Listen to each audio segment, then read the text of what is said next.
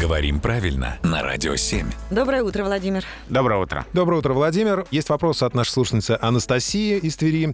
Сдать квартиру в аренду, арендовать квартиру. Но откуда вот возникло, собственно, слово «снимать»? Квартиру. А вот здесь хочется спросить у вас, как вы думаете, сколько значений у глагола «снять» зафиксировано а, в словарях русского языка? Ну вот, например, большой универсальный словарь. Мне кажется, очень много э, всякие неприличные мысли в голову лезут тоже. Они тоже есть, да. А, мы должны цифру назвать? А, Ну Хорошо, 20. 13.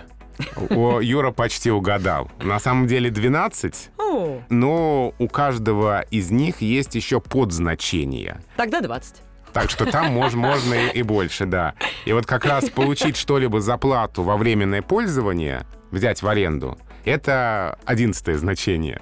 Они там просто одно из другого, понятно, с помощью разных метафор э, образуются. Вот, кстати, то самое, о чем Юра думает, это тоже э, одиннадцатое Ну, всё, значение. закрепилось теперь за с, мной. с- с подзначением. это То не есть- я думаю, это ж- жизнь такая, это люди Ай, ну такие. Юр, ну Юр, почему-то вот у Володи таких мыслей нет, а вот у тебя-то да. Это сюда же, когда ты что-то получаешь или кого-то, да, во временное пользование. А у меня сейчас, на самом деле, не знаю, насколько это гениально, но возникла такая мысль. А снимать это не, а, не нанимать? Э, Вот нету там родственного чего-то. Нанимать и снимать. Ну, корни-то родственные, Ага, конечно, ага, Понятно. Гениально, да? На время. Нанимать на время. Я понял.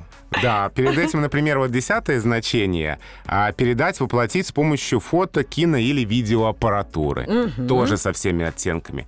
А, ну, то есть здесь очень широкий спектр значений у этого глагола и одно из э, другого э, производных. Слушай, про, про одежду еще не поговорили, кажется. Это тоже, это в э, первых значениях. Их же много, Юр. Вот Мы почему-то уже опя- выяснили. опять м- мне пришлось произнести вот это вот. Спасибо, друзья. А, Спасибо, Володь. Спасибо, Володя.